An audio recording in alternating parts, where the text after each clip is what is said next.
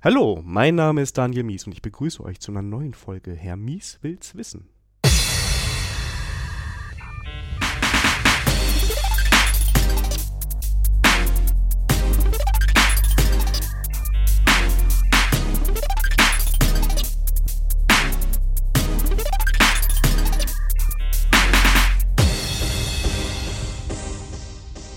Heute mit dem André.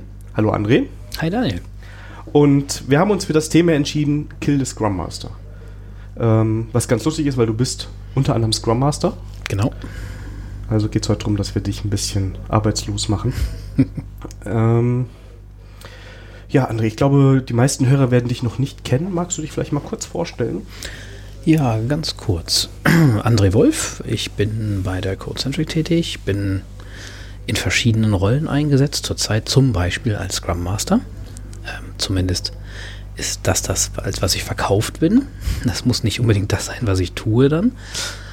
Ähm, ansonsten gerne auch als Agile Coach. Ähm, das bestimmt, vielleicht, vielleicht schnuppern wir ja da rein, wo da eventuell Unterschiede sein mögen. Ansonsten auch als äh, Trainer beziehungsweise ich sag mal Workshop-Begleiter äh, auch unterwegs und bin jetzt so seit äh, über anderthalb Jahren bei Codecentric und in der Historie habe ich noch ganz viele andere Dinge gemacht ganz böse klassische Dinge wie Prinz 2 und Eitel und äh, all die Dinge, wo man jetzt heute sagt, uh, die sind alle gefährlich. Mir sagt das gar nichts. Was ist das? Prinz 2 ist klassisches Projektmanagement. Ach so. Ah, das, wo wir jetzt, äh, wo, wir, so alle Agilisten sind, sagen, uh, die Klassiker. Vielleicht kommen wir da ähm, wieder hin.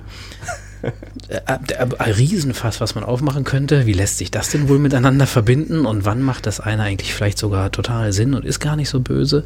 Und ITIL ist ja noch schlimmer. Ne? ITIL ist ja ein äh, Prozess-Framework für IT-Service Management, ne? wo es also um die Fragen geht, wie gehe ich eigentlich, ich sag mal betriebsnah, ne? wie gehe ich mit, mit Fehlerbehandlung um, Störungsbehandlung, Problembehandlung, Change Management äh, im technischen Sinne ja, das ist so das, wo ich ganz früher mal herkomme und so. Für die Hörer noch eine Sache, das wollte ich jetzt auf jeden Fall anmerken. Falls man ein Geräusch, ein leichtes im Hintergrund hört, ich werde es versuchen rauszuholen. Irgendwo ist hier Netzspannung, ich weiß nicht wo. Das Notebook ist brav abgeschlossen, müsste alles gehen, aber wir haben so ein ganz leises Summen, ne? Ja.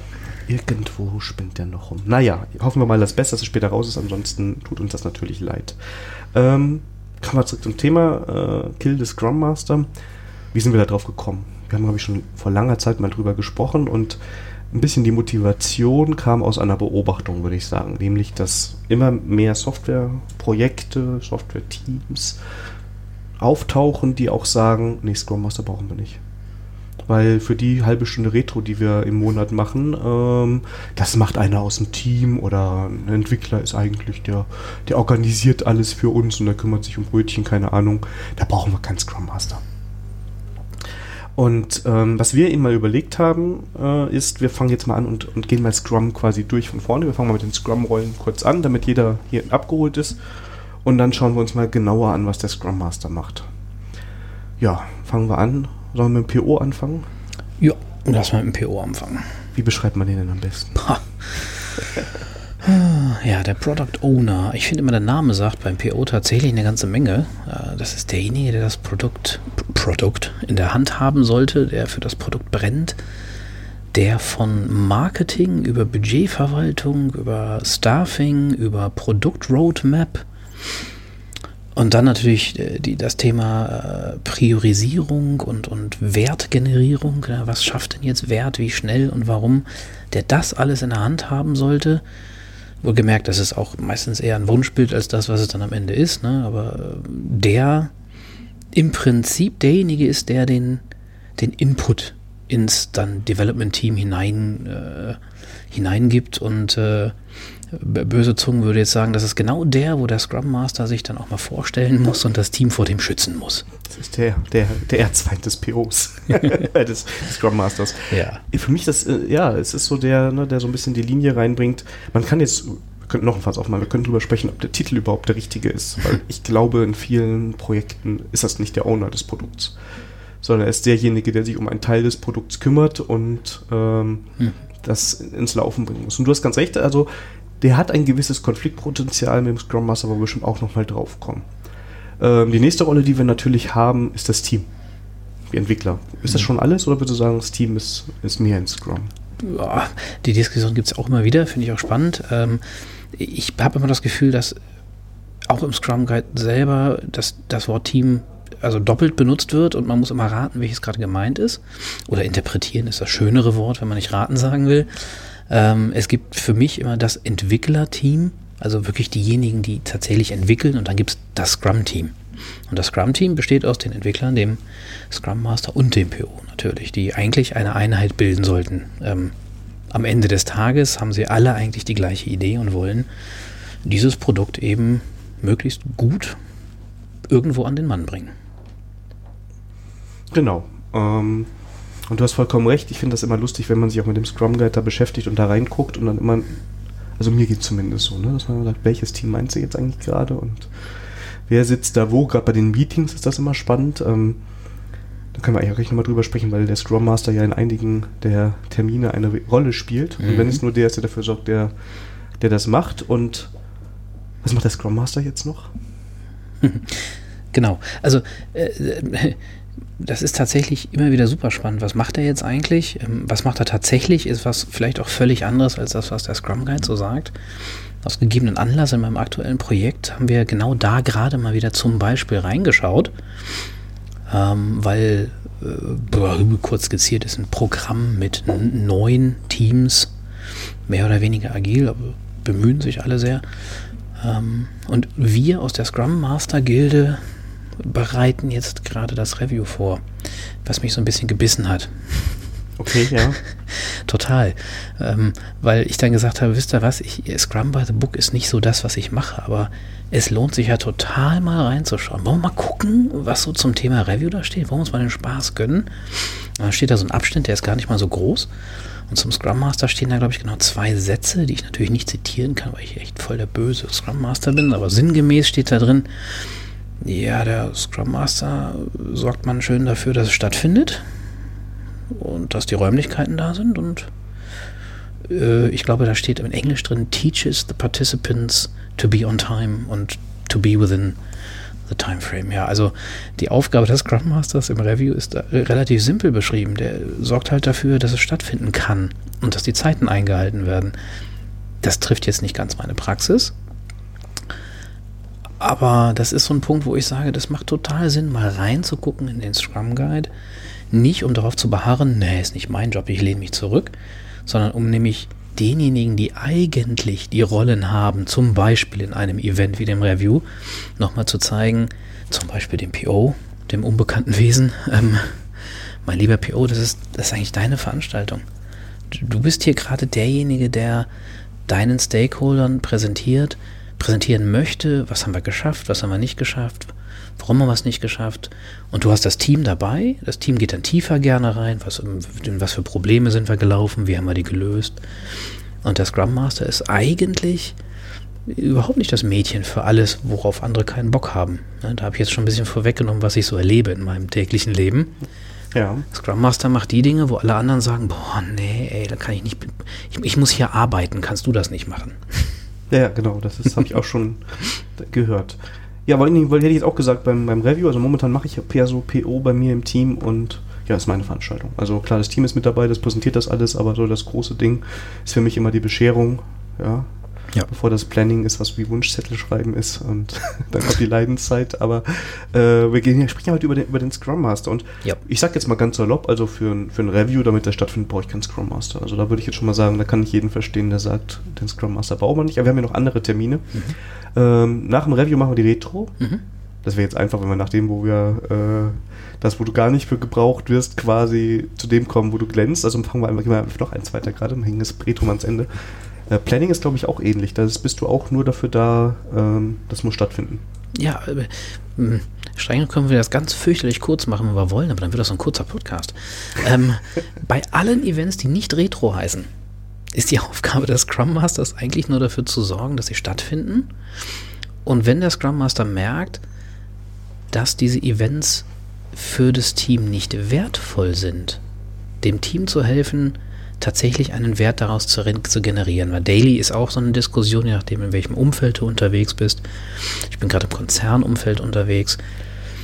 da finden das viele prinzipiell irgendwie auch voll komisch, sich morgens um so einen Tisch zu stellen und sich anzugucken und im schlimmsten Fall auch noch zu sagen, was nicht geklappt hat. Äh, das ist ja dann ganz fürchterlich. Ähm, und sobald ich nicht da bin mal, ne, weil der Scrum Master muss ja im Daily, der, der muss nicht da sein. Ähm, und manchmal bin ich nicht da, aus, aus Gründen. ähm, dann frage ich mal nach und dann, ja, nee, heute haben wir uns nicht an den Tisch gestellt. Wir haben, haben das haben per Telefon gemacht. Wohlgemerkt, die sitzen im gleichen Raum drei Meter auseinander. Das braucht man ja auch nicht. Ich meine, weiß doch jeder, was ich mache. Ich halte ja genau. mein Jira aktuell und mhm, eigentlich genau. könnte ich ja in den zehn Minuten auch entwickeln. Genau, ja, das ist tatsächlich dann das Argument dabei. Und da muss ich dann sagen, da kommt der Scrum Master tatsächlich. Ähm, man könnte jetzt entweder natürlich als Scrum Master sagen, ja, ist aber, aber, aber dann, dann ist es halt kein Scrum Edge Badge. Ist ein ganz blödes Argument, weil dann gucken einen die Leute an und sagen, jo, dann ist es halt kein Scrum, ist mir auch egal. Und damit haben sie sogar recht. Ähm, nein, aber dann ist natürlich die Frage, ähm, man kann versuchen, dann nochmal zu erklären, warum man selber glaubt, dass das Daily einen Mehrwert hat und welchen es haben soll. Und dann kann man natürlich versuchen, da reinzugehen und zu sagen, okay, ich, ich würde euch gerne diesen Mehrwert generieren. Wenn ihr sagt, wir treffen uns morgens nicht rund um den Tisch, ähm, habt ihr eine andere Idee, wie wir diesen Mehrwert generieren können? Und das kann, also ich glaube, da sind oftmals ähm, ja, wenn ich sieben Leute befrage, ist das, da kommt viel Kreativeres bei raus, als wenn ich mir das selber dann ausdenke. Und ich kann mir vorstellen, dass dann auch gute Ideen kommen, eventuell. Ne? Also das kann auch manchmal sein, dass man einfach sagt, das habe ich auch schon getan, okay, ähm, hm, ist vielleicht sehr unkreativ hier, lass uns doch mal beim Bäcker morgens treffen, da Daily machen, alle ein Espresso in der Hand. Ne? Ähm, geht im Konzern wieder nicht. Die müssten dann ausbuchen mit ihrer Karte, bevor sie zum Bäcker gehen. Nein, aber das ist der Punkt, äh, da kommen wir so ein bisschen in die Tätigkeiten des Scrum Masters tiefer hinein. Ja, im Scrum Guide steht, der soll den Leuten Scrum beibringen und denen erklären, wie das Scrum funktioniert. Ich finde, dass damit kann man auf jeden Fall mal anfangen, klar. Aber gerade bei erfahreneren Teams, die wissen schon ganz gut selber, wie das funktioniert, da sehe ich den Scrum Master zum Beispiel eher in der Aufgabe zu sagen, okay, welchen, welchen Mehrwert will ich eigentlich generieren, zum Beispiel durch die Events. Ähm, und wenn das, wie man sich das klassisch vorstellt, nicht funktioniert für das Team, mit dem Team da rauszuholen, hey, guck mal, ich habe andere Ideen. Wie wäre es damit? Ähm, du hast eben gesagt, äh, da will ich jetzt ein bisschen nachhaken, dass das Daily einen Mehrwert bringt. Mhm. Welchen?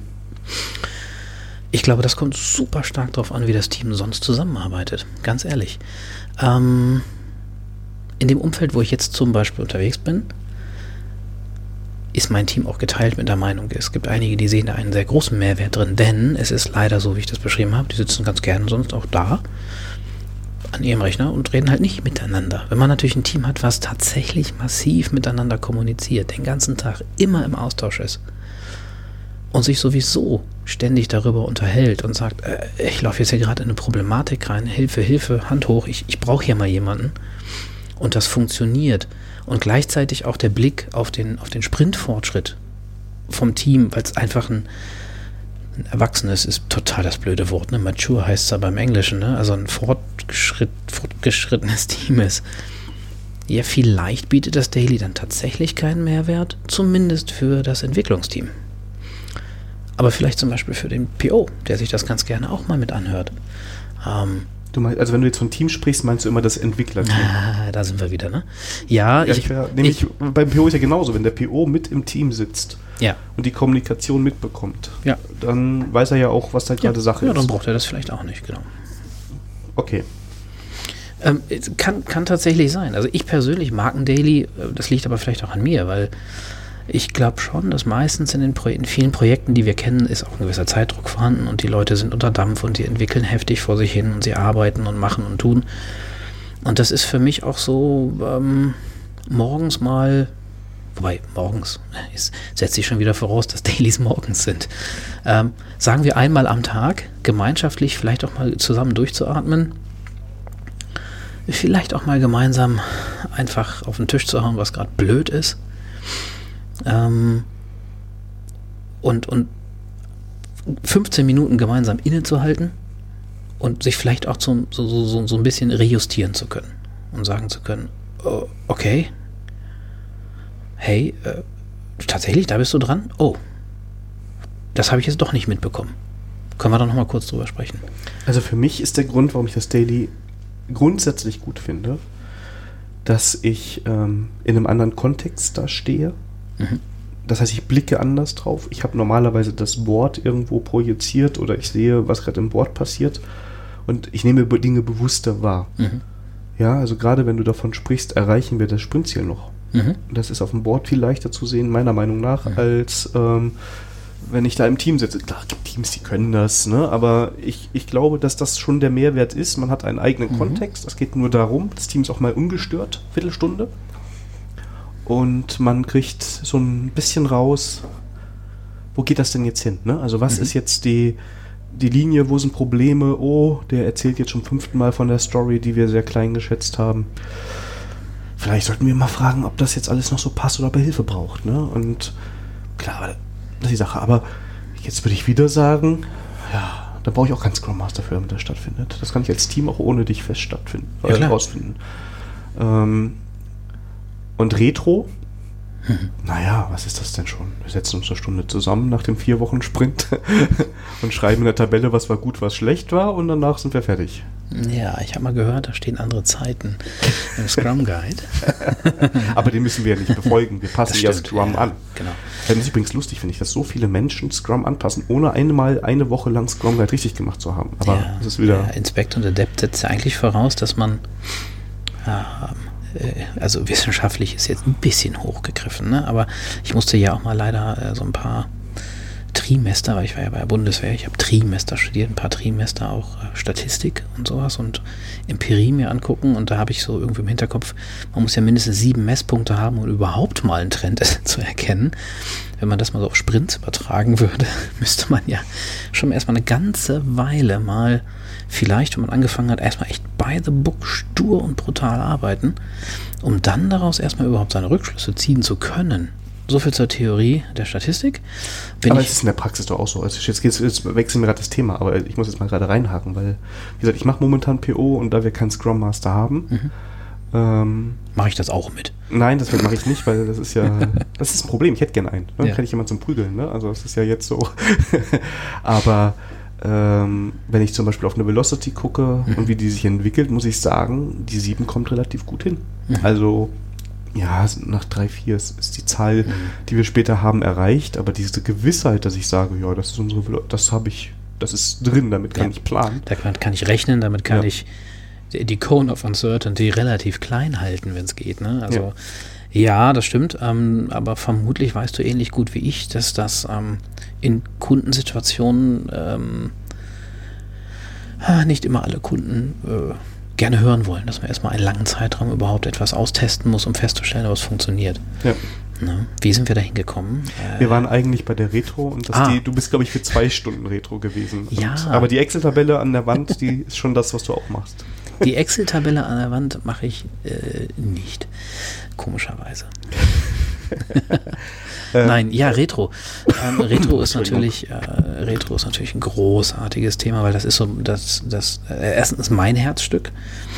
Ich wäre so ein Baumkuschelmensch, ne? Ich, ich komme so aus der Menschenbetreuungsecke. Ähm, und ähm, bisher ist meine persönliche Erfahrung die, viele Stimmen vor der Retro, oh, Retro, ey, oh, echt, jetzt schon wieder, ist schon wieder so weit? Schon wieder Retro? Boah. Wie lang war das jetzt? Zwei Stunden? Boah, ist ja bekloppt. Und hinterher, durch äh, meine unglaubliche Magie oder sowas, ähm, gehen viele sehr zufrieden daraus. Nicht immer happy, weil Retro ist eben nicht immer Baumkuscheln, Namen tanzen und wir finden uns alle toll. Ähm, sondern Retro kann durchaus sehr hart konkret sein. Im, im Idealfall äh, vielleicht ja auch sogar mal zahlenbasiert und darauf mal echte Rückschlüsse ziehen und auch mal sagen, ja, war ein Scheißexperiment. Lassen wir mal besser sein. Ähm, nein, aber äh, aus einer guten Retro gehen bisher die Leute hinterher raus und sagen, also ich habe tatsächlich live das Feedback öfter schon gehört, ja, ähm, boah, gut, dass wir das gemacht haben, André. Ich bin jedes Mal überrascht. Da kommen jedes Mal tolle Sachen bei raus, die ich nicht erwartet hatte. Und das bei Menschen, die das auch schon lange, lange machen. Ähm, und ja, ist natürlich genau das, worauf du jetzt hinaus willst. Die Retro ist im Prinzip das Glanzstück äh, des Scrum Masters. Ähm, ein äh, Kollege, der auch mit mir in, in, in dem Programm unterwegs ist, der hat das bewusst und boshaft natürlich, ähm, weil wir wir haben ja dort den Auftrag, disruptiv zu sein, muss ich dazu sagen. Ne? Also das ist tatsächlich unser Auftrag. Das kann mal echt Spaß machen. Ähm, ähm, der hat mal ganz hart formuliert, genau das nämlich, was du quasi so ein bisschen als These herausarbeitest. Wisst ihr was, Freunde? Lass mal den ganzen Quark weg. Als Scrum Master ist hier mein Job, die Retro zu machen. Da komme ich mal alle zwei Wochen für rein. Und ansonsten können wir mal sehen, wie gut eure Teams sind. Patam! Das ist, das ist meine, meine, meine Linie, ja, genau. Du hast sie schon entdeckt und die Hörer wahrscheinlich auch schon, aber darauf wollte ja. ich hinaus, ja. Aber ähm, ja, sprich jetzt mal weiter. Genau. Nein, also die Retro ist der Punkt, ähm, wo, wo ich tatsächlich glaube, äh, glänzen zu können als Einzelevent. Das heißt aber nicht, dass ich nicht an anderen Stellen nicht auch ähm, wichtig tätig sein kann. Aber äh, die Retro ist natürlich so das, wenn man jetzt nur die Events betrachtet, das Event, was der Scrum Master in der Hand hat, wo er nicht nur für Zeit und Ort sorgt und dafür, dass alle auf die Uhr gucken und sagen, ist fertig, ähm, sondern die er möglichst sehr gut ausgestaltet, wo er sich Gedanken, viel Gedanken vorher darüber macht, okay, wie mache ich diese Retro, wo mache ich diese Retro, finde ich auch immer ein spannendes Thema. Ähm, ich bin totaler Freund davon, die Retro nicht in den Räumen zu machen, wo gearbeitet wird, sondern auch da vielleicht kreativ zu werden. Ähm, vielleicht hat das Hotel gegenüber ähm, ein Open Space oder eine Working Fläche, die man für, für nicht so wenig Geld oder gar nichts benutzen kann. Ähm, vielleicht ist es Sommer und in der Nähe des Projektes ist irgendwo ein geiler Springbrunnen.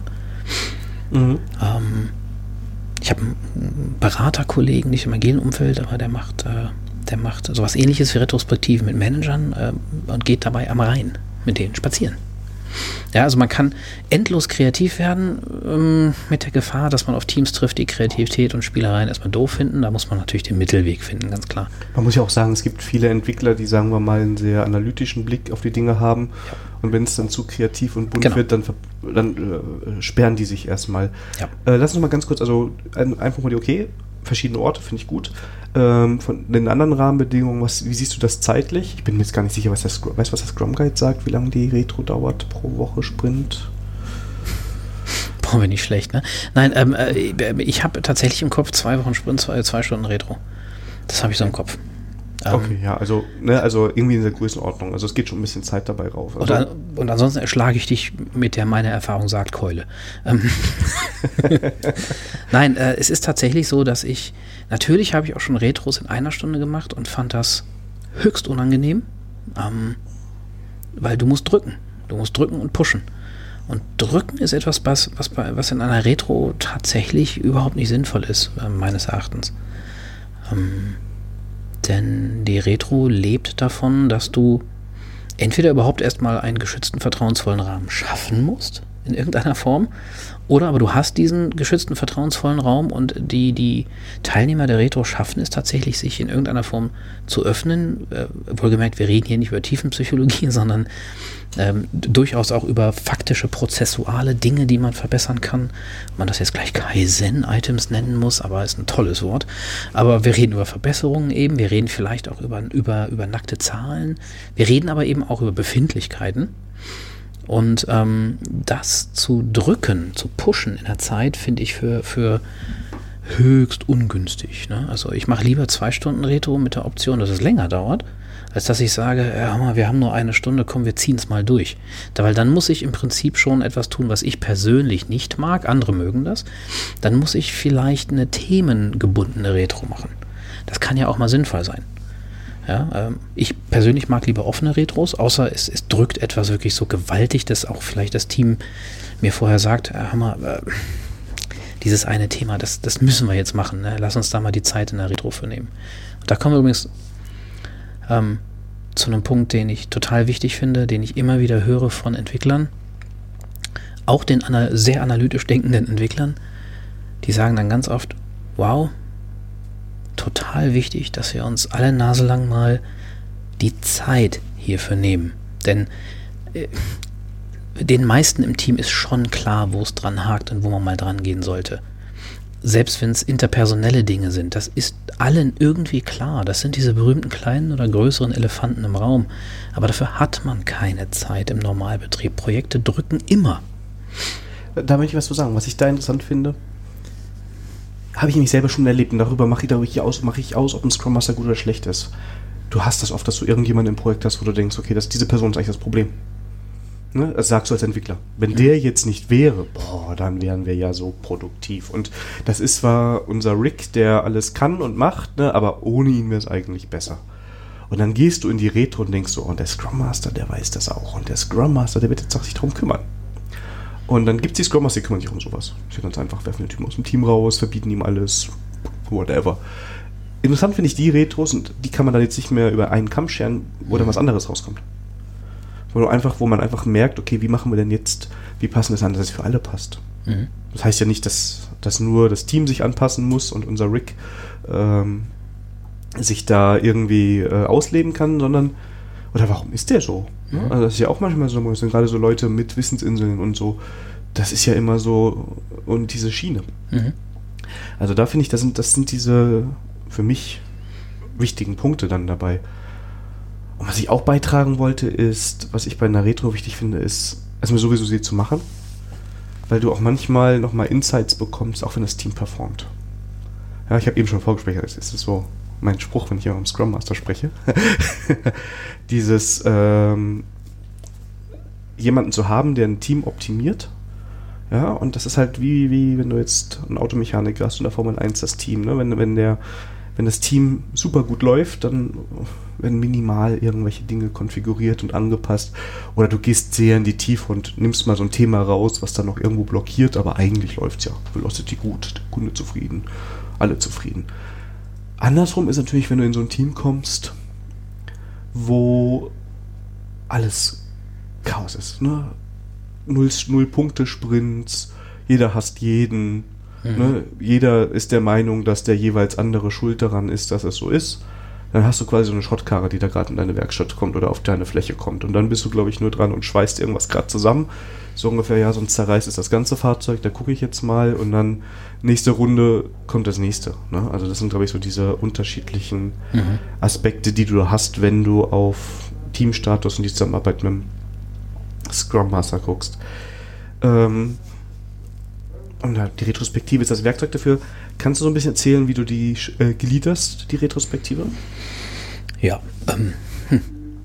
Da könnte man jetzt auch wieder schön bei äh, Some Book gehen. Da gibt es nämlich Some Book für.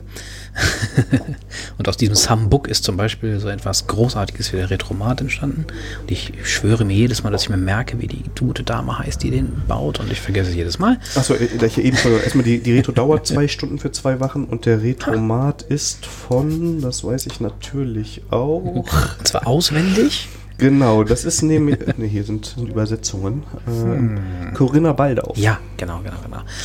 Ich schwöre es mir jedes Mal, weil das so großartig ist. Nicht, weil ich mich daraus ständig bedienen würde, ähm, sondern weil es eine grobe Gliederung vorgibt. Ähm, ich mache meine Retros inzwischen freie Hand, meistens, tatsächlich. Ich habe allerdings auch einen Hintergrund als sieben Jahre als Trainer unterwegs gewesen und etliche Workshops moderiert und so weiter. Ich hole mir manchmal noch ein paar Anreize, wenn ich das Gefühl habe, so ein Team kann mal ist spielfähig, also das ist mal Punkt eins. Die haben das Vertrauen in mich, mit anderen Worten, dass ich die mit Spielen nicht langweile oder zum Selbstzweck das mache, weil ich, äh, keine Ahnung, ich bin so cool, ich bin Scrum Master, ich habe Post-its, ich bin agil, ähm, sondern dass die schon das Vertrauen in mich haben, okay, der macht jetzt irgendwie wieder was Neues, aber bisher ist immer was Cooles bei rausgekommen. Dann hole ich mir da natürlich auch gerne mal Anreize, aber du hast normalerweise eben so fünf Phasen in einer Retro. Ich kann dir nicht mal sagen, ob ich die jetzt mal voll durchziehe, aber ich persönlich, denn du hast ja erstmal mich gefragt, ich persönlich lege am Anfang tatsächlich viel Wert darauf, aufs Ankommen. Ähm, das habe ich im Prinzip, äh, das ist keine Vorstellungsrunde, so mein Auto, mein Haus, mein Boot, sondern ich frage tatsächlich ganz komisch am Anfang sowas wie, hey, äh, okay, ähm, wie geht's dir gerade und äh, bist du eigentlich wirklich hier? Ne? Weil, weil ich finde es total legitim, wenn einer sagt, ey, weißt du was, ey, mein Kind zu Hause hat Blinddarm und äh, in 45 Minuten muss ich los. Da kann ich nämlich schon mal tatsächlich hinterfragen, ob das überhaupt Sinn macht, dass diese Person jetzt intensiv sich auf die Retro einlässt, weil intensiv geistig würde die sich eh nicht auf die Retro einlassen.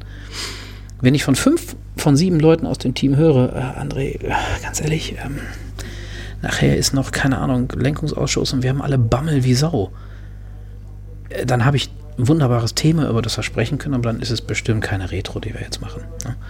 Ähm, also ich, ich frage am Anfang immer erstmal ab, wie ist eigentlich so jetzt, jetzt gerade der aktuelle Befindlichkeitsstatus. Ähm, mit neuen Teams kommt da erstmal nicht so viel Spannendes bei rüber. Das ist aber okay, das kann ich aushalten. Mit der Zeit verstehen die, dass ich es ernst meine. Und dann wird das eben auch gesagt. Dann wird eben auch mal so was Schönes gesagt wie, ja, ähm, du, eigentlich geht's mir okay, aber ich bin wahnsinnig nervös wegen der Retro, weil ich weiß ja, da sind Dinge schiefgelaufen und da müssen wir drüber reden, aber ne?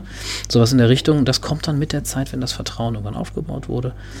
Ähm, und dann ist es sehr unterschiedlich, wie es vorangeht. Ähm, habe, ich, habe ich irgendetwas mit Zahlen? Dann, dann kann man die Zahlen mal mit reinbringen und kann vielleicht mal so ein paar Statistiken einfach mit an die Wand nehmen und die wortlos ins Team übergeben, relativ unkommentiert, denn meiner Erfahrung nach wissen die Kollegen, Entwickler mindestens, ähm, in, in, Klammern Nebenfrage, ist der PO eigentlich dabei oder nicht, können wir gleich drüber reden. Ähm, die, die, die, die wissen grob, wie es läuft, natürlich. Ähm, aber tatsächlich mal Statistiken dazu auch zu sehen, du sagtest ja selber, Entwickler sind auch analytische Menschen, die scheuen sich gar nicht für Statistiken. Und dann auch zu sagen, oh, guck mal, ich hatte ein anderes Gefühl als das, was bei rausgekommen ist im Endeffekt. Kann ein guter Input sein, so Gathering Data oder sowas. Ne? Ähm, Wenn es mir eher ums Miteinander geht, ähm, dann arbeite ich gerne mit Lean Café. Wahnsinnig gerne, finde ich ein ganz tolles Format, wo erfahrene Teams mit klarkommen, neue Teams mit klarkommen, Agilisten, Skeptiker mit klarkommen. Ähm, einfach weil es eine ne, ne Methode ist, wo man in nicht, nicht so brutal tief in Dinge reingehen muss, sondern die Dinge ansprechen kann. Was ich dann allerdings tatsächlich tue, ist auf jeden Fall dafür zu sorgen, und zwar spätestens nachdem ich einmal berechtigterweise von einem Entwickler eine, eine, fürchterliche Anfuhr bekommen habe, dass wir eine tolle Retro hatten, bei der aber kein Actionable Item rausgekommen ist, dass ich auf jeden Fall, wenn ich Themen mit den Teams bespreche, beziehungsweise das Team bespricht dann ja die Themen und ich moderiere dann eher, ähm, dass ich auf jeden Fall darauf dränge, ähm, hinleite, wie auch immer du es vielleicht netter sagen möchtest, aber ich lasse die nicht gehen, bis die nicht actionable Items haben. Äh, mindestens eins, was auch klar definiert ist, auch zeitlich ist äh, und wer es macht und das wird auch betrachtet bei der nächsten Retro definitiv. Na, wie weit sind wir damit gekommen? Jetzt habe ich drei Punkte und ich überlege gerade, in welcher Reihenfolge mache. Ich möchte eine Sache zur Retro noch ergänzen. Ja. Äh, in meinem aktuellen Projekt muss ich ab und zu die Retro machen. Ähm, ich versuche dann neutral zu sein, beziehungsweise ich diskutiere dann nicht mit. Mhm. Was mir persönlich sehr schwer fällt, aber das ist ein anderes Problem. Mhm. Ähm, aber irgendeiner muss es machen und ich finde, wir machen es auch nicht jeden Sprint, muss man dann auch sagen. Aber es gibt immer wieder so, auch wenn es gut läuft, mhm. ähm, immer so Phasen, wo man sagt, okay, lass uns doch mal gucken, wie ist es jetzt eigentlich gerade. Und was ich immer gut finde am Anfang, ist es jedem einmal kurz die Bühne zu geben, mhm. um zu sagen, wie war es eigentlich, wie ist es? Also irgendwie so einen Statusbericht, ne? Mhm. Ähm, weil ich jetzt schon sehr oft erlebt habe, dass da Sachen rauskommen, die keiner im Team mitbekommen hat, dass auf einmal er sagt, oh, ich bin halt echt schlecht drauf, der Sprint. Mhm. Obwohl da hier alle Zahlen super sind, das war so blöd an dem und dem Tag und es hat mir die ganze Laune verhagelt. Mhm. Das ganze Team sitzt da offener Mund. Oh Gott, hätten wir das gewusst, wir hätten doch, ne? Also, wenn wirklich alles harmonisch da ist, mhm. ne, wo so ein Team auch sagt, boah, wir wollen doch, dass sich hier jeder wohlfühlt. Und ich habe auch die Erfahrung, dass danach die nächsten Punkte in der Retro einfacher sind, wenn mhm. du da mal zum Sprechen schon mal gekommen bist. Ne? Und mhm. du hast schon drei Themen eigentlich, über die du sprechen musst. Ne? Und ja.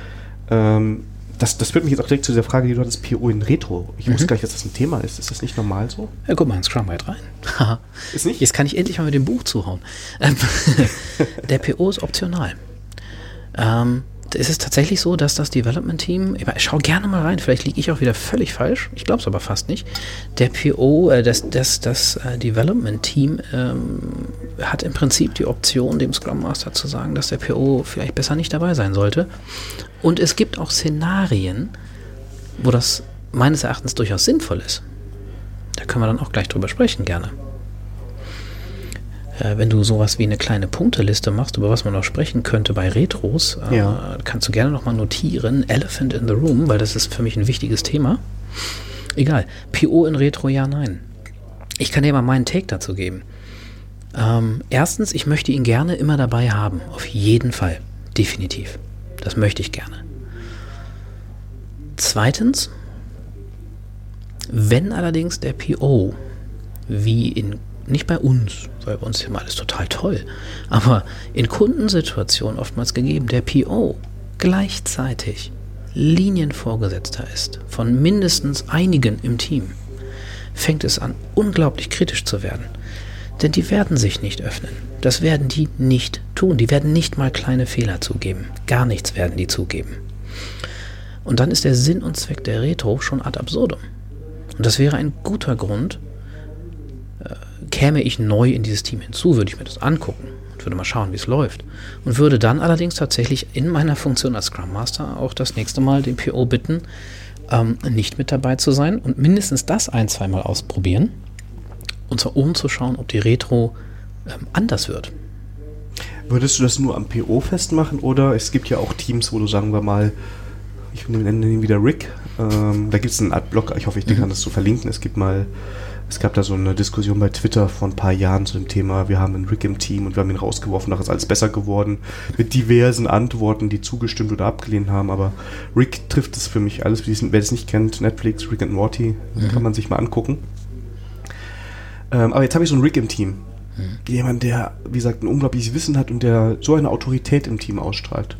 Würdest du das da auch sagen? Also machst du es gar nicht vielleicht an der Rolle PO fest, sondern würdest sagen, diese Person möchte ich mal nicht dabei haben, weil ich brauche mal den Rest, um was rauszubekommen? Auf keinen Fall. Also der PO ist der Einzige, der rausfliegt. Ja, genau. Und zwar wegen der Rolle, nicht weil es ein böser Mensch ist. Okay, also weil er quasi Personalverantwortung hat genau. und dementsprechend ja. da, gut, es genau. wird selten vorkommen im Team, dass dann einer mitentwickelt, der Personalverantwortung hat. Sonst wäre es wahrscheinlich das, das wäre echt seltsam, das wäre schon skurril irgendwie, finde ich. Ähm, dann hätte ich andere Dinge, die ich mir überlegen müsste, wie ich das mache. Nein, aber den, bleiben wir beim Rick, den Rick im Team, der muss bei der Retro auf jeden Fall dabei sein. Und da ist es natürlich die, da ist es dann die hohe Kunst, äh, über die ich so fabuliere, ähm, dafür zu sorgen, weil das wird mir ja bewusst sein, ähm, dafür zu sorgen, dass äh, alle ihr Sprachrecht bekommen, ähm, dass da auch keine zu starke Parteienbildung, die in den Köpfen vielleicht da ist, dann aber nicht in der Retro stattfindet. Denn das ist natürlich auch hochgradig unfair, schlicht und ergreifend. Ähm, da sehe ich es äh, als meine Aufgabe, hm, in Klammern, ich habe ja aber auch einen Hintergrund, sage ich mal, den wir noch nicht angesprochen haben. Ich bin nun zufällig auch ausgebildeter Mediator und Wirtschaftsmediator. Ähm, vielleicht nicht in der Retro, aber im, im, im Laufe dafür zu sorgen, festzustellen, Mensch, warum ist denn da eigentlich ein Riss? Ähm, und das kann von einer Ungleichverteilung von, von Kenntnissen natürlich sein, ähm, ist durchaus möglich. Das kann historische Dinge haben, das kann was auch immer für Gründe haben. Und um diesen Elefanten mal gleich äh, in den Raum zu holen und auch gleich wieder rauszuschubsen dann hinterher, ähm, Selbstverständlich kann am Ende des Tages gemeinschaftlich, am besten gemeinschaftlich von Rick und dem Rest des Teams irgendwann auch mal bei rauskommen, dass man sagt, also der Rick und wir, das wird nichts. Das, das ist ja durchaus legitim. Ja, also in der grauen Theorie soll doch das Scrum-Team, das gesamte Scrum-Team sowieso für die Besetzung sorgen und sich überlegen, wen sie brauchen und wen nicht. Und dann gibt es noch so schlaue Sprüche wie Take your best man out of the team. Ähm, kann, kann, kann funktionieren, kann aber auch voll in die Hose gehen. Ähm, nein, aber der, der Rick, der ist auf jeden Fall dabei. Der ist Mitglied des Teams. Und wenn ich den da rauslasse, dann, dann habe ich ihn ja ausgeschlossen. Dann habe ja auch ich ihm gesagt, er ist nicht Mitglied des Teams. Ich finde vor allem, also man muss ja mal das Positive von Rick sagen. Rick ist vielleicht nicht der netteste, aber auch derjenige, der die Welt retten kann. Ne? Also der die Skills hat. Also das kommt oft zusammen. Und ich finde eigentlich dann viel spannender den Ansatz zu sagen, wie schaffen wir es, nicht Rick überflüssig zu machen oder ihn rauszukriegen, sondern Rick, du bist der, der unser Team enablen kann. Mhm. Wenn, wir, wenn, du auf, wenn wir alle auf deinem Level sind, dann schaffen wir großartige Dinge. Ja, und dann zu gucken, was müssen wir denn tun, damit der Rick nicht im Rick-Modus ist und sagt, okay Leute, mhm. so geht's und so machen wir das zusammen. Und dafür braucht er keine Führungsposition. Das kann einfach sein in, einem, in einer Coaching-Variante. Man kann ihm da ganz neue Perspektiven aufzeigen. Und das finde ich persönlich dann wieder besser, um auch das Team zusammenzuhalten und als Möglichkeit zu haben, bevor man sagt, ja, der, ach, das ist einfach ein ich, ich, bin explizit im Podcast, ich darf Arschloch sagen. Also Rick ist ein Arschloch, den Flieg werfen wir raus. Ne? Ähm. Vielleicht hat der Rick auch gute Gründe. Ne? Also da komme ich dann so ein bisschen in die Hintergründe hinein, warum es vielleicht gut ist, dass der Scrum Master nicht nur alle zwei Wochen zur Retro auftaucht. Ähm, vielleicht hat der Rick auch eine Historie. Vielleicht ist er auch ein Information- und, und Skill-Hog. weil er das in dieser Firma, in der er unterwegs ist, ähm, so gelernt hat, dass wenn man das nicht wird, man rausgeschmissen wird. Ja, und dass das die Möglichkeit ist, also der, der positive Begriff ist ja Expertenwissen dafür, ja, also dass man das dringend haben muss, damit man überhaupt weiterkommt in dieser komischen Firma oder was auch immer.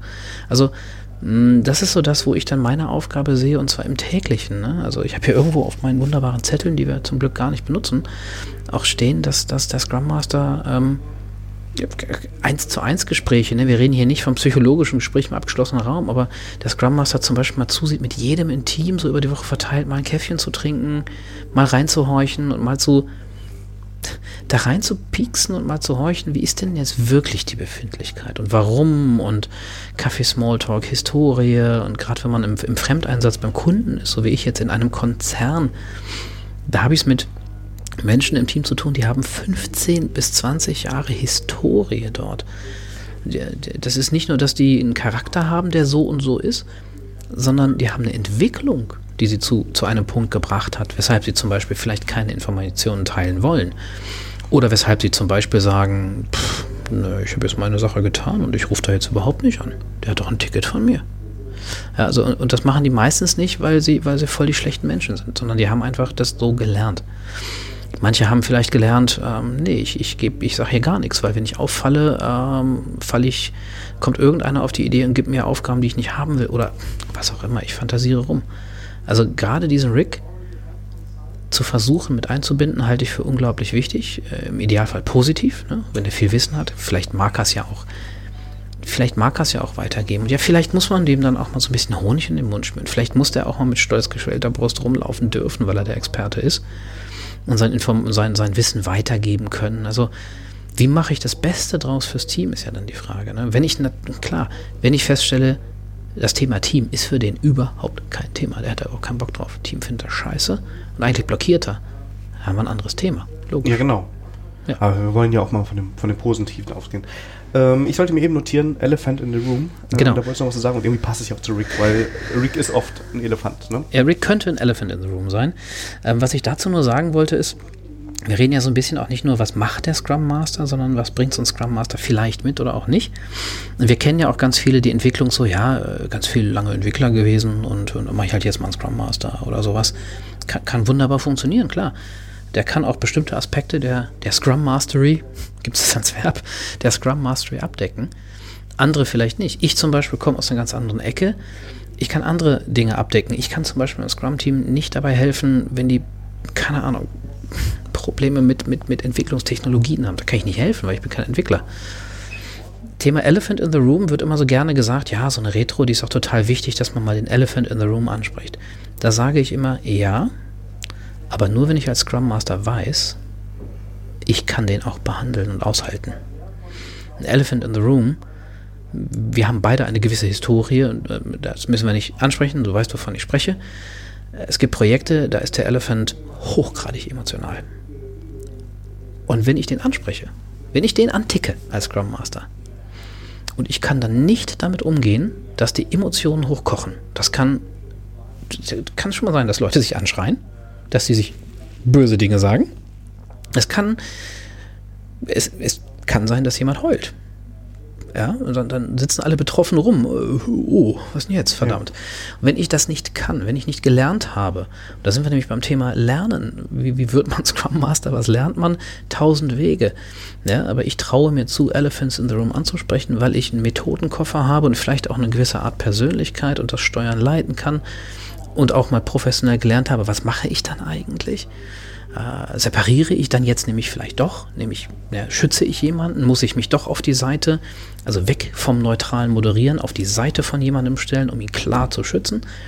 Wenn ich das nicht kann, dann darf ich auch nicht den Elephant in the Room ansprechen. Und deshalb war mir das so wichtig. Das sollte man schon selber wissen. Und da ist zum Beispiel so ein Tipp von mir, wenn du Scrum Master bist und, und, du bist ein saugeiler technischer Scrum Master und du machst alles total cool und wunderbar und du weißt zum Beispiel plötzlich, wir haben einen hochemotionalen Elephant und, und, und du hast selber Angst vor dem, dann hol dir einen anderen. Hol dir, hol dir einen anderen. Finde ich eh geil in Projekten mal die Retro, nicht immer, aber, aber vielleicht in irgendeiner Art von Regelmäßigkeit von jemandem ganz anders machen zu lassen, der nämlich mit dem Projekt gar nichts zu tun hat sondern mal ganz anderen Input reinbringen. Und gerade wenn ich dann sowas habe, wo ich weiß, ach du Scheiße, das. Oder hol mir dir wenigstens jemanden dazu.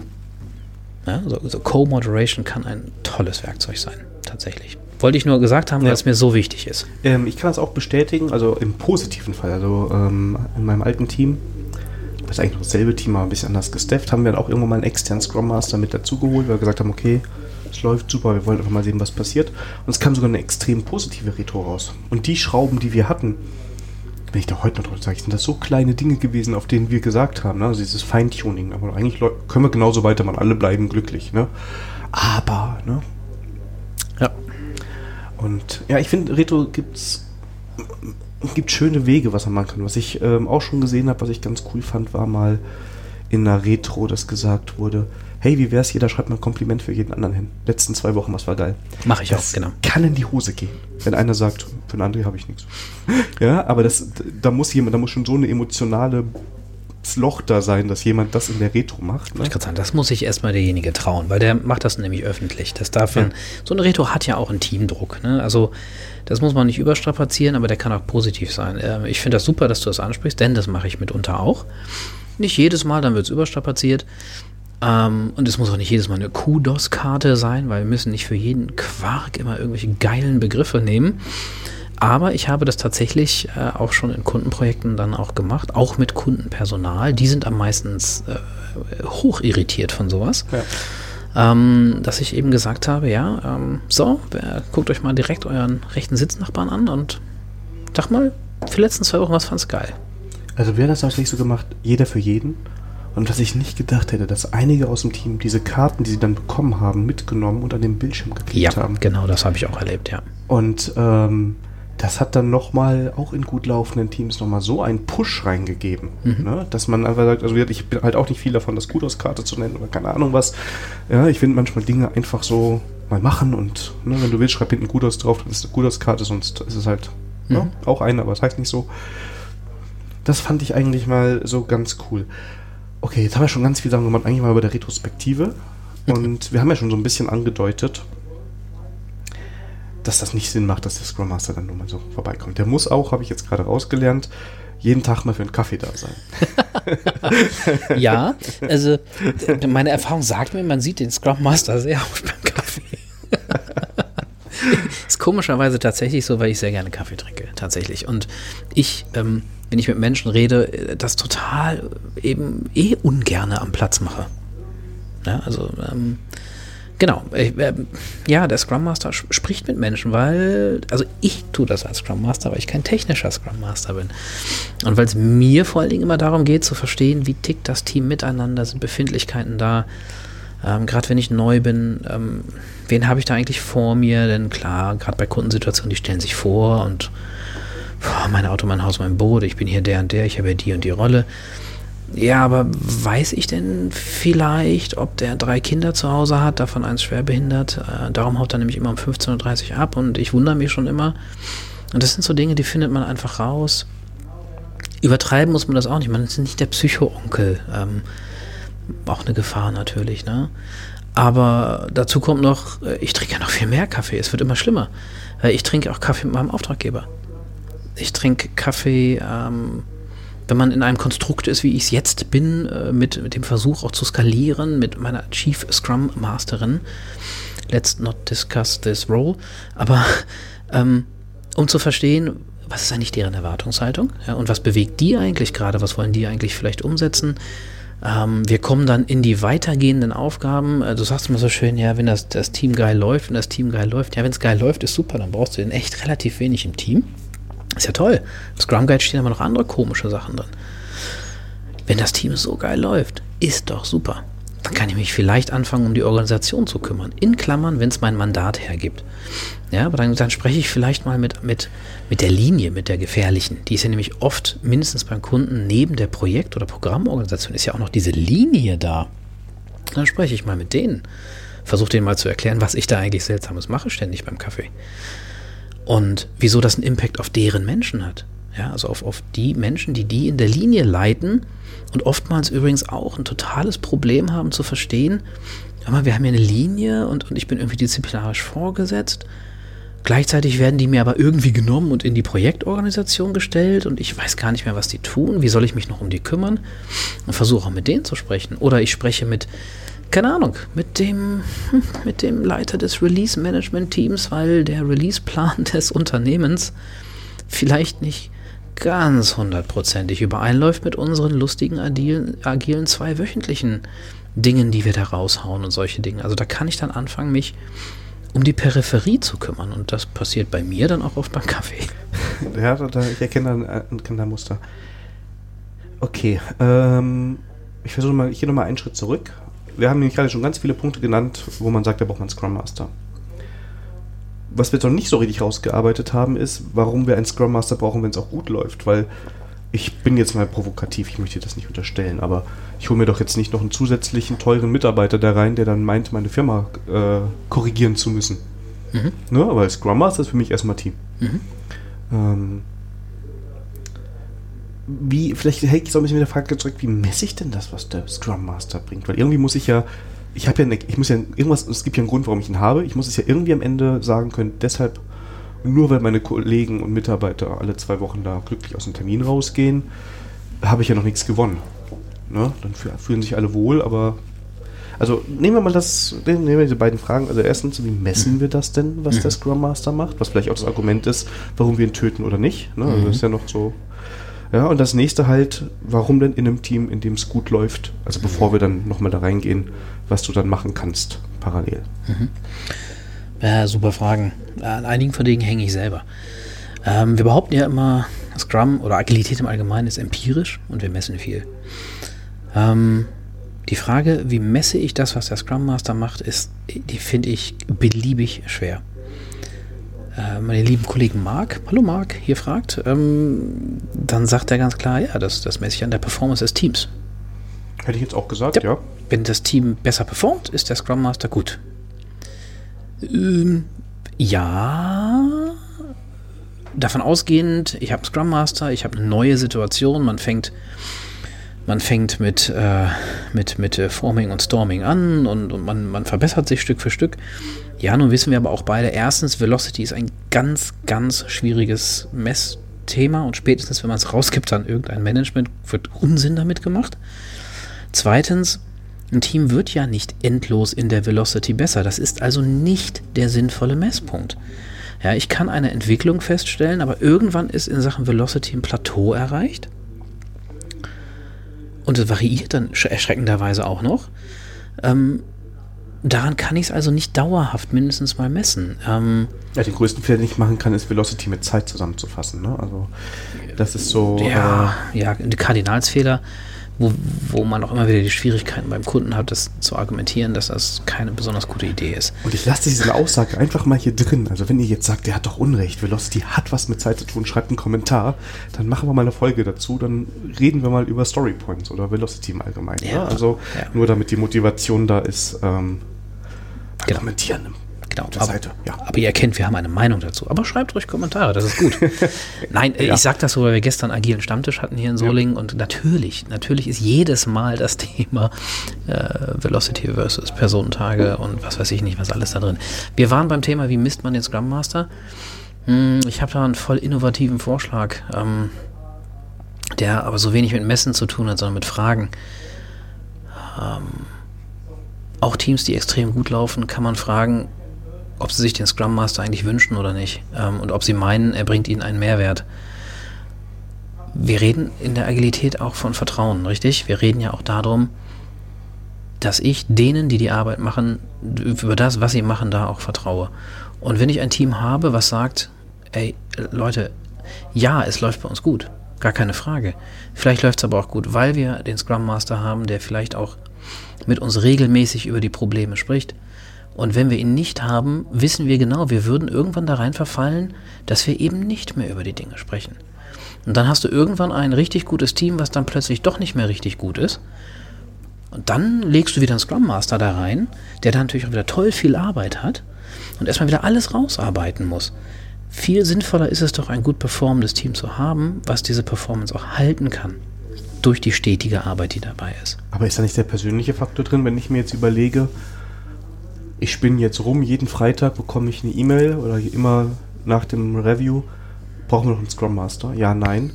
Dann würde ich ja, auch wenn ich der Meinung bin, läuft eigentlich, müsste auch ohne den André laufen, ja sagen, weil ich dich leiden kann. Vielleicht sogar, weil ich sage, oh, wir sind in derselben Firma, im selben Projekt, dann will mhm. ich natürlich, dass wir gut gestafft bleiben. Also mhm. ich habe ja noch einen persönlichen Faktor da drin. Mhm. Jetzt im Consulting müssen, können wir ein bisschen auf Seite nehmen, haben vielleicht noch mal einen wirtschaftlichen Aspekt da drin, aber ich meine, da kann ja auch, der, da kann ja fünfmal in der E-Mail stehen, das wird keine Auswirkungen auf den haben, aber wenn alle sagen, es läuft so gut, wir brauchen ihn nicht mehr. Das ist doch legitim. Schwierig. Also, nee, finde ich gar nicht. Ich finde das überhaupt nicht schwierig, weil auch das hat wieder was mit Offenheit zu tun und damit, ähm, wie ich vertrauensvoll miteinander umgebe. Und ich sehe natürlich, dass es beliebig schwer ist, wenn du in Kundensituationen bist, weil die Offenheit vielleicht nicht da ist und der Kunde fragt das natürlich, weil er dir einsparen will. Gibt es überhaupt keine Diskussion. Der fragt das nicht, weil er sich um die Performance Gedanken macht, sondern weil er diese Position einsparen will. Er will den Tagessatz weghaben. Ja, ist okay. Ähm, aber wenn der Kunde den sowieso weghaben will, behaupte ich jetzt mal ganz frech, wird er sowieso zu seinem Ziel kommen, egal was wir dazu sagen oder nicht sagen. Ja, das, das wird dann irgendwann so ausgehen und wir kennen die Projekte alle. Plötzlich werden die Projekte doch finanziell eng und natürlich ist der Scrum Master der Erste, der geht. Aber darauf bin ich inzwischen mental eingestellt. Hat das was Persönliches? Ja klar, wir sind ja alle nur Menschen. Allerdings bin ich offen genug, ähm, habe ich auch bei meinem jetzigen Projekt mit dem Team gemacht, dass ich irgendwann mal die Retro quasi für mich genutzt habe, entfremdet habe und gesagt habe, Freunde, wisst ihr was? Ähm, was wollt ihr eigentlich von mir? Wie kann ich denn euch jetzt noch helfen? Ich habe das Gefühl, ich habe die Dinge, die so klassisch mein Job sind, die habe ich getan und wisst ihr was? Das habe ich denen auch tatsächlich so gesagt, weil es stimmt. Es läuft. Ja, es, es läuft. Löbt gut. Was wollt ihr jetzt eigentlich noch von mir? Wie kann ich euch helfen? Und ich bin ehrlich genug zu mir selber, wenn alle sagen, du, ich glaube, du kannst hier echt keine Impulse mehr setzen, dann habe ich auch gar keinen Bock mehr, da zu versuchen, Impulse zu setzen. Dann ist es vielleicht auch okay. Ähm, ich halte es weiterhin für keine gute Idee. Die bessere Idee wäre zu sagen, ah, okay, ähm, Seid ihr damit einverstanden, dass ich mich natürlich weiter um euch kümmere, so gut es geht, wenn ihr was habt, wenn es die berühm diese berühmten Impediments, in Klammern wahrscheinlich ein ganzer Podcast, was ist eigentlich ein Impediment und was nicht, ähm, wenn ihr die habt, ich bin für euch da, ja, ich bin primär für euch da, aber ich habe noch andere Ideen, um die ich mich jetzt kümmern kann. Ist das, ist das okay für euch, wenn ihr mich nicht mehr so oft seht? Ich würde es eher versuchen, so zu machen. Und wenn ich mit einer Kundensituation bin, ich habe ja nun mal auch Berater gehen, dann kann ich natürlich versuchen, dem Kunden zu erklären, was ich sonst noch für ihn tun kann. Ob der das dann will oder nicht, ist wieder eine ganz andere Frage. Aber ich behaupte, dass all diese Diskussionen wahnsinnig schwer werden in dem Moment, wo es eigentlich gar nicht ums Thema geht, sondern nur ums Geld. Natürlich. Und ja, also ich glaube, es ist schwierig zu messen. Ich habe gerade mal überlegt, ob es Sinn macht, von außen zu messen. Also ich meine, Performance kann man nehmen. Also wenn die Velocity immer gleich bleibt, ja, und von außen alle sagen, wir sehen da keinen Effekt, das Team läuft doch, ne, dann kann man auch vielleicht von außen sagen, okay, ist vielleicht gar nicht mehr so notwendig. Vielleicht brauchen wir den auch nur halbtags, also ne, oder nur zwei Tage die Woche. Ähm, ich meine, es sind ja auch noch Modelle, über die man denkt. Halte ich, übrigens für, halte ich übrigens für total. Uh, zweites Team finde ich schwierig. Okay. Ähm, finde ich ganz, ganz schwierig von der Aufteilung her, weil meistens passiert es dann so, dass genau in den gleichen Momenten beide Teams dich eigentlich brauchen. Deshalb finde ich das wahnsinnig schwierig. Aber zu sagen, weißt du was, vielleicht nicht fünf Tage die Woche, sondern wir gehen vielleicht eher über in so etwas wie einen Coaching-Mode. Ja, weil ich sehe schon einen Unterschied zwischen Scrum Master und Coaching. Ja, wir gehen vielleicht lieber über in einen Coaching-Mode. Bin ich total dabei. Das kann eine total legitime Lösung sein. Ja, okay. Ähm, ich hatte eben noch die Frage, was brauchen wir einen Scrum Master, wenn es gut geht? Warum macht er mhm. das? Ich versuche mal gerade selber zu beantworten und dann können wir ein bisschen darüber diskutieren. Ich glaube, ich würde es auch in ein gut laufendes Team reinstecken, um einfach zu sehen, ob es wirklich gut läuft. Also, was kann ich denn jetzt noch tun? Also, jetzt tue ich da natürlich den äh, Mechatroniker rein ins Team und vielleicht sagt der danach, oh ja, läuft alles gut eingestellt, passt. Aber vielleicht sind ja noch mal Dinge, die angesprochen werden will. Oder man sagt, okay, wir wollen noch auf ein anderes Level und die Leute ziehen mit, weil sie merken, okay, wenn wir den alten Trott, den wir haben, ähm, ein bisschen optimieren, dann kommen wir noch mal wo ganz anders hin und das ist ja irgendwie irgendwie cool. Ähm, Stimmt das so für dich? Willst du noch was so? Ja, ich glaube, da, da kratzen wir an so einem Thema, das hat unglaublich viel mit der tatsächlichen Maturity des Teams zu tun. Ich glaube wirklich, Mature Teams, Mature Agile Teams kommen gar nicht so auf die Idee, dass sie sich nicht verbessern könnten. Ähm, ich kenne hier bei uns wahnsinnig viele Leute, die, die, denen ist diese Idee fremd, ich kann mich nicht verbessern. Sondern gerade wenn es gut läuft, haben die endlich die Luft, mal vielleicht technisch, vielleicht aber auch prozessual ganz andere Dinge anzugehen. Und ich glaube, dann ist ein Scrum Master auch gut, dass er wieder da ist, weil dann kann er nämlich wieder unterstützen. Dann kann er vielleicht mit dem Team gemeinsam ja, technisch irgendwas völlig verändern wollen, wo es aber organisatorische Blockaden bisher gab. Da kann er dann mal voll reingehen. Vorher war dafür gar nicht die Zeit. Aber jetzt, wo es gut läuft, gut läuft heißt ja meistens auch, dass man mal Luft holen kann, den Kopf heben kann. Und ich glaube, ähm, dass wirklich Mature Teams schon sehr froh sind, immer wenn sie jemanden zur Unterstützung haben. Da kommen wir so ein bisschen rein. Ist es dann so dieses klassische Scrum Mastery? Kümmere ich mich dann um die Events? Nee, tue ich nicht, sondern dann bin ich wirklich eher so ein Teambetreuer, Unterstützer, der wirklich alles tut, was das Team brauchen kann, was ihm gut tut. Und ähm, äh, blöde Beispiele. Ich, ich habe auch, auch, auch so Sachen bei, bei meinem Projekt in Düsseldorf gemacht, äh, dass ich zur Cocentric gefahren bin und einen Stuhl geholt habe, weil einer der Mitarbeiter bei den Stühlen äh, beim Kunden ständig Rückenschmerzen hatte. Das kann dann sogar auch mal sowas sein. Und der Scrum Master ist kein Obstkorbbesteller, aber wenn wir die Technik im Griff haben, vielleicht können wir uns ja auch mal um Kleinigkeiten kümmern. Vielleicht können wir uns auch vorher um Kleinigkeiten kümmern, damit das Wohlempfinden besser ist. Aber ich glaube, richtige Mature Teams finden wenn es richtig gut läuft, fangen die an, die richtigen Knackpunkte zu finden. Okay, ich versuche nochmal so ein bisschen gerade nochmal eine Linie zu ziehen. Ähm, also wir brauchen auf jeden Fall einen Scrum Master, haben wir gesagt, weil der Scrum Master ist ja unter der Woche gefordert, den Austausch mit dem Team zu haben, mitzubekommen, was so ein bisschen ist. Vielleicht auch Termine einzuhalten und dafür zu sorgen, dass sie kommen oder dazu helfen. Retro ist, glaube ich, unbestritten und wir haben gesagt, man braucht ihn in, in gut laufenden Teams weil da kann er nochmal Feintuning machen und das dabei helfen, dass das Team sich verbessert. Und bei schlecht laufenden Teams ist es ein bisschen offensichtlicher, dann kann er mehr Kaffee trinken und helfen, Elefanten aus dem Raum zu treiben. Mhm. Ähm, mir ist eben auch mal eine Frage gekommen, als wir schon mal angefangen haben, über gute Teams zu gehen und du hast gesagt, also habe ich es verstanden, dann gehe ich ins Coaching quasi und helfe dem ganzen Unternehmen so ein bisschen, ne?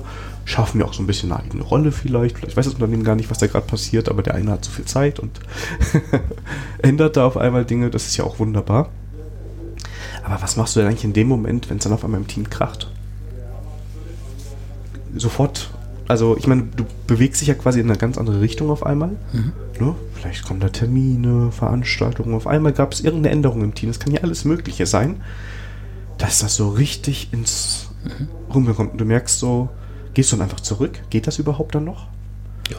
Weil du hast ja dann, sonst dann lässt du ja die, die, die Lücke quasi da, wo du gerade am, am Orient, umorientieren bist. Ja, muss ich, muss ich natürlich gut jonglieren können. Also ähm, Punkt dabei ist, ich darf natürlich das Ohr zum Team nie verlieren. Also das, also Veränderung im Team hast du angesprochen. Also das würde ich doch mal ganz verhoffen, wenn ich das, also wir haben die Situation, gutes Team. Ich spreche mit dem Team, Mensch, wie sieht's aus? Meint ihr, ich kann mich ein bisschen anders orientieren und so weiter. Team sagt, okay, kein Ding. Ähm, ich gehe davon aus, dass nicht plötzlich im Team dann brutale Veränderungen passieren, die ich nicht mitbekomme. Es kann, äh, ich, ich skizziere mal was. Ja. Irgend, bei irgendeinem Kollegen passiert irgendwas, was ah. du nicht mitbekommst. Okay und deshalb verändert er sich komplett im Umgang mit dem Team. Ah, okay. Oder vielleicht eine Beförderung irgendwie und dadurch kommen Eifersüchteleien oder sowas. Und das sind vielleicht alles mhm. Dinge, die du gar nicht so direkt mitbekommst, weil mhm. du bist ja gerade in einem viel größeren Orbit. Mhm. Und dann würdest du sagen, da muss ich wieder zurück, wenn ich das mitbekomme. Also erstens, ich behaupte, ich bekomme sie hoffentlich trotzdem mit, weil, weil ich ja, also zu der Zeit habe ich ja schon eine ganz massive Vertrauensbasis zwischen mir und dem Team geschaffen. Und ich gehe sehr fest davon aus, dass ich das auf jeden Fall mitbekomme, denn ich bin ja nicht weg. Also ich sollte schon auch nicht dann plötzlich sagen, übrigens Team, äh, was ich euch nicht gesagt habe, ähm, die drei Tage, die ich nicht da bin, die bin ich in Minnesota. Also vielleicht doch, aber ja, ja, nee, nee, nee, das würde ich, das würde ich zum Beispiel überhaupt nicht machen, weil dann würde ich meinem eigentlichen Auftrag ja überhaupt nicht mehr nachkommen können. Ja, also ich muss schon mir immer selber überlegen, was ist eigentlich mein Auftrag? Was ist die Erwartungshaltung? Und ja, wenn es dann, wenn es dann plötzlich wieder massive Dinge im Team gibt, dann muss ich mich wieder auf meine Hauptaufgabe mehr konzentrieren. Da muss ich halt mit den anderen sprechen, ähm, dass ich eben dann dafür jetzt leider gerade doch wieder keine Zeit habe, sondern dahin zurück muss, ja. Stelle ich mir schwierig vor. Also Mhm. natürlich ist es ein konstruierter Fall, von daher ist immer die Frage, wie oft es passiert. Genau. Aber dann hätte ich mir eher überlegt, ähm, wenn man schon so von, ich finde den Schreibbegriff Junior schrecklich, genauso wie ich Senior finde, aber man hat einen Junior Scrum Master, den gibt es bestimmt irgendwo. Ob man den nicht in so ein laufendes Team steckt. Weil da kann eine Person wahrscheinlich nicht so viel kaputt machen und hat erstmal ein wohlwollendes Umfeld, wenn das so ein Team ist, das im Performing ist, ne? Und die sind Agilität gegenüber offen, Mhm. dann verzeihen die einem wahrscheinlich im Scrum Master eher, wenn er am Anfang noch ein bisschen braucht. Klar, dann, dann Ja. lernt der Scrum Master vom Team vor allen Dingen. Äh, ja, äh, ja, gesetzt den Fall, du darfst das. Weil reden wir jetzt von einer zusätzlichen Person, die juniorig da reingeht.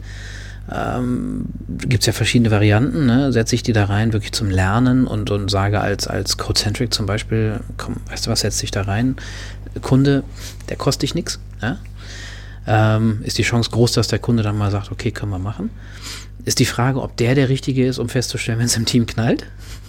Ja, Weiß ich ich denke nicht. schon so ein bisschen, also auch wenn man, sagen wir mal, unerfahren im Thema ist, Ja, man merkt Ja. schon, wenn, wenn, wenn die sich an, angiften plötzlich oder was auch immer. Ja, ist schon sobald richtig. Waffen da offen liegen, Ja, dann, genau, ja, dann vorsichtig die Magazine entfernen und sichern. genau, aber ja, also ich kann mir das so vorstellen. Ja. Ich will es gar nicht mit dem Kon mit einem Geschäftsinteresse drin verbinden, sondern einfach mit diesem, vielleicht ist das die Variante, ich sage, okay, jetzt habe ich in Scrum Master das eine zum Laufen nee, nicht. Geschäftsinteresse. Die Frage ist eher, ob es geht. Ob es erlaubt ist, da jemanden mit Ja klar, reinzusetzen. genau. ne? Also, und das ist ja jetzt Also, unabhängig davon, ob wir im Consulting sind, darauf wollte ich hinaus. Ja, ja.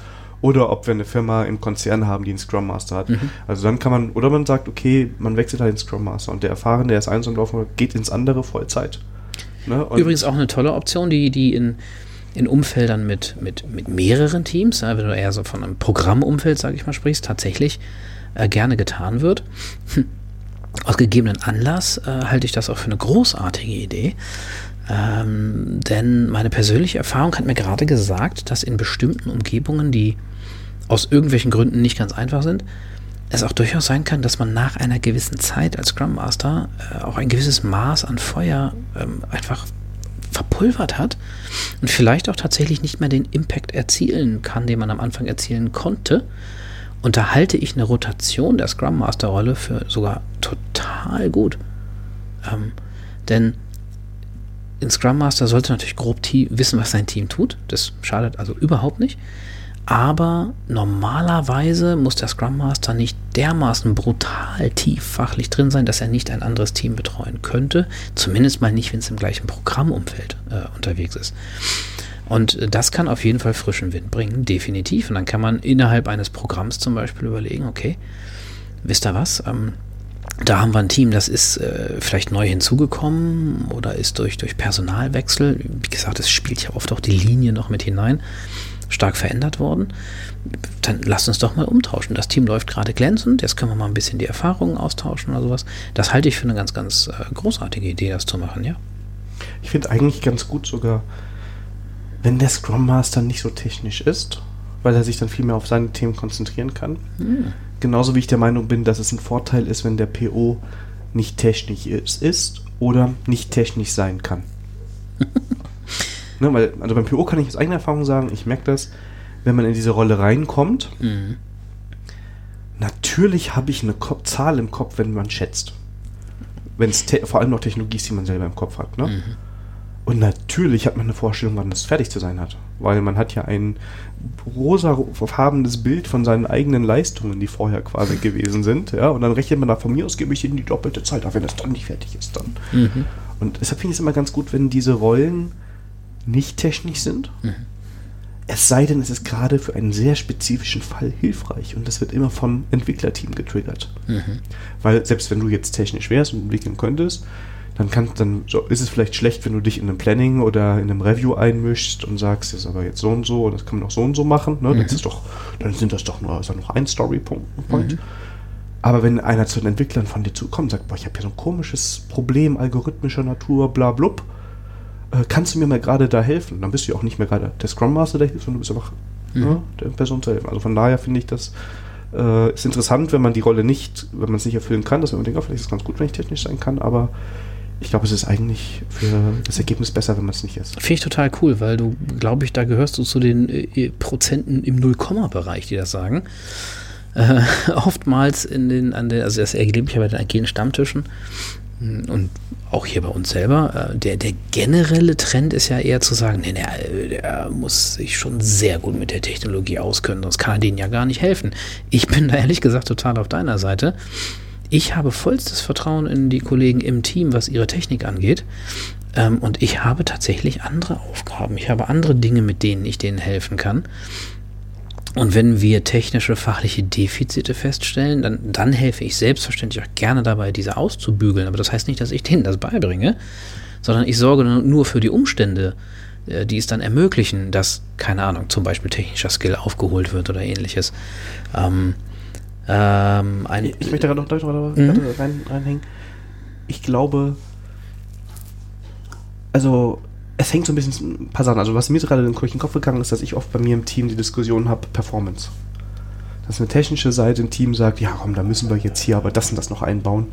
Und ich sogar als PO dann eher sage, nee, lass mal Performance raus. Ich will, bevor ich das habe, bevor ich da jetzt Energie rein investiere, das Unperformante sehen, um zu wissen, ob ich das äh, verbessern kann. Und ich finde es primär schwierig, aber ja, muss, müssen diese Rollen sehr technisch sein. Da machen wir jetzt, wo ich schon in der Abmoderation quasi gedanklich fast war, wieder ein großes, habe ich ein großes Thema aufgemacht. Mhm, ich, ich, ich glaube, es nein, ähm, ja, mal ein Sparring-Partner, aber je weniger ich über die Technologie weiß, mhm. desto besser, weil ich kann einfach fachlich was fordern. Ich möchte dieses Ding haben. Da müssen wir die Datenbank umbauen. Ja, dann wird die umgebaut, aber ich brauche das und das. Ne? Und ich erkläre euch das sehr früh, dass ich das irgendwann brauche. Dann könnt ihr schon so ein bisschen überlegen, wie man da später hinkommt. Ne? Mhm. Aber ähm, sonst blockiert mich das ja. Und ein Hinweis noch, ähm, finde ich. Ich finde es unglaublich wichtig, diesem, dem, dem Entwicklerteam auch zu vertrauen. Und ähm, was ich schon erlebe, ist, dass so ein PO nominell ist der ja, der ist ja, der ist ja weder Vorgesetzter noch weisungsbefugt noch sonst was in seiner Rolle als PO. Naja, also es ist schon der PO. Und im Normalfall, wenn der PO eine Richtung vorgibt, ähm, wird sich auch schon bemüht, so ein bisschen darauf einzugehen. Und ähm, ich finde es wahnsinnig wichtig, dass der PO auch dem Team, dem Restteam, jetzt mal wieder mit diesem Wort Team, die Chance gibt, ähm, ihre Expertise einzubringen und dieser auch zu vertrauen. Wenn der PO selber eine, eine äh, tatsächliche oder geglaubte Expertise in der Thematik hat, kann das schwierig sein, dass der sich da raushält und sagt, ja, ey Leute, ihr seid die Fachleute, ich, ich mache das was, ihr macht es wie. Ähm, und deshalb finde ich das äh, tatsächlich gut. Also ich, ich habe es bisher ganz selten nicht äh, ganz, äh, was wollte ich sagen? Mich stört es nicht, dass ich kein Entwickler bin. So, jetzt habe ich es anders ausgedrückt. Aber ich vermisse manchmal das Entwickeln, aber das versuche ich anders. Ja, das ist ja eine andere Geschichte, ne? Ist, ähm aber für mich hat es den Vorteil, dass das Team solche Dinge auch gar nicht auf mich in Anführungszeichen abwälzen kann. Die, die, die sind gezwungen, selbst organisiert die Lösungen dafür zu finden. Und das ist doch eigentlich auch das, das große Wort Selbstorganisation, ähm, wo es ja auch hingehen soll. Und, und ich helfe denen gerne dabei, wenn die sagen, nee, äh, sorry, können wir nicht. Ich habe eine verrückte Idee, André. Ja. Ähm, wir müssen gleich die Folge beenden, weil Terminzwänge, die so außenrum immer sind. Aber wir haben ganz viele Sachen angesprochen. Und ähm, in einer Folge, die ich noch plane aufzunehmen, wollte ich auch reinbringen für die Hörer, dass es ganz schön wäre, ein bisschen Feedback zu bekommen. Mhm. Ähm, weil das hilft einfach. Und wir haben jetzt so viele Themen angesprochen, über die wir noch ins Detail gehen können. Ich, ich nenne nur ein paar. Ja, wir haben über generell Agilität gesprochen. Mhm. Inwie äh, hätten wir sprechen können. Wir hätten darüber sprechen können, inwiefern ähm, ein Scrum Master auch Agile Coach ist. Was ist überhaupt ein mhm. Agile Coach? Kanban hatten wir auch so als potenzielles Thema, was wir haben konnten. Lean Coffee hast du eben mal erwähnt, kennen viele nicht, ist eine super geile Methode, kann man auch drüber sprechen. Wie wär's, wir gucken mal, ob Feedback kommt. Mhm. Und wenn Feedback kommt, per Twitter, ne, also da gibt es einen tollen Handle Hermes, dem man folgen kann, ähm, dann berücksichtigen wir das, dann setzen wir uns aber nochmal zusammen und besprechen das Thema. Auch gerne zu dem, was wir jetzt schon besprochen haben oder was nicht drin ist und ähm, oder im Blog, also mies.me. Mhm. Ähm, da kann man auch Kommentare zu hinterlassen. Die kannst du dir auch angucken, da kannst du auch dann im Zweifel antworten, wenn es was ganz Dringendes ist. Und dann würde ich folgendes sagen: Wir gucken mal, was kommt. Mhm. Und dann setzen wir nochmal zusammen. Und dann machen wir so ein Follow-up und wenn nichts kommt, dann ist es auch gut, dann setzen wir uns zusammen, trinken Kaffee, wie ich gelernt habe. Ja. Sollen wir das so machen? Ja, feeding the feedback. Alles klar. Ähm, das ist schon fast agil, ne? Also wir bauen den Podcast quasi auf, basierend auf dem Nutzerfeedback. Das ist ja der Wahnsinn. Also eine Metafolge. Äh, André, ich danke dir für deine Zeit. Ich fand es sehr interessant. Wir sind einmal durch das Thema gehoppelt und ich hoffe, wir haben eine, eine Linie hinterlassen, der man folgen kann. Ich hoffe das auch. Ich bin total gespannt, das zu hören, was wir so gesagt haben. Ja, da ist ganz spannend. Heute ist der 8. Februar. Ähm, die Folge wird wahrscheinlich noch zwei bis vier Wochen dauern, bis sie rauskommt, weil das wird ja auch noch erklärt in der Folge, die ich noch plane aufzunehmen.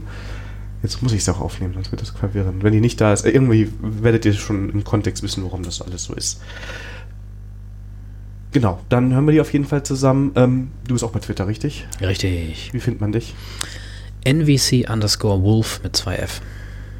Alles klar. Das heißt, wenn ihr da sagt, das ist, interessiert euch dem ihr folgen, dann freut er sich auch über Follower. Da könnt ihr auch immer gerne hinschreiben. Ja, und dann würde ich sagen, wir machen jetzt den Cut bei der Folge. Gerne. Ähm, euch, den lieben Zuhörern, danke ich erstmal fürs Warten auf die Folge, die jetzt wieder so lange gebraucht hat, bis sie gekommen ist. Und fürs Zuhören. Ich würde mich riesig über Feedback freuen. Oder auch äh, bei iTunes, da kann man so fünf Sterne vergeben. Das wäre eine tolle Sache, wenn ihr uns da unterstützen würdet, weil damit kann man dem Podcast wirklich helfen. Ne? Das ist eine Motivation, dann machen wir mehr Folgen. Und ja, wenn ihr wie gesagt noch Feedback habt für André und mich, einfach melden und dann machen wir noch eine Follow-up-Folge zum Thema eurer Wahl. Ja, dann würde ich sagen, wünschen wir euch eine schöne Woche und äh, hören uns dann wahrscheinlich in zwei Wochen wieder. Bis bald. Tschüss. Ciao.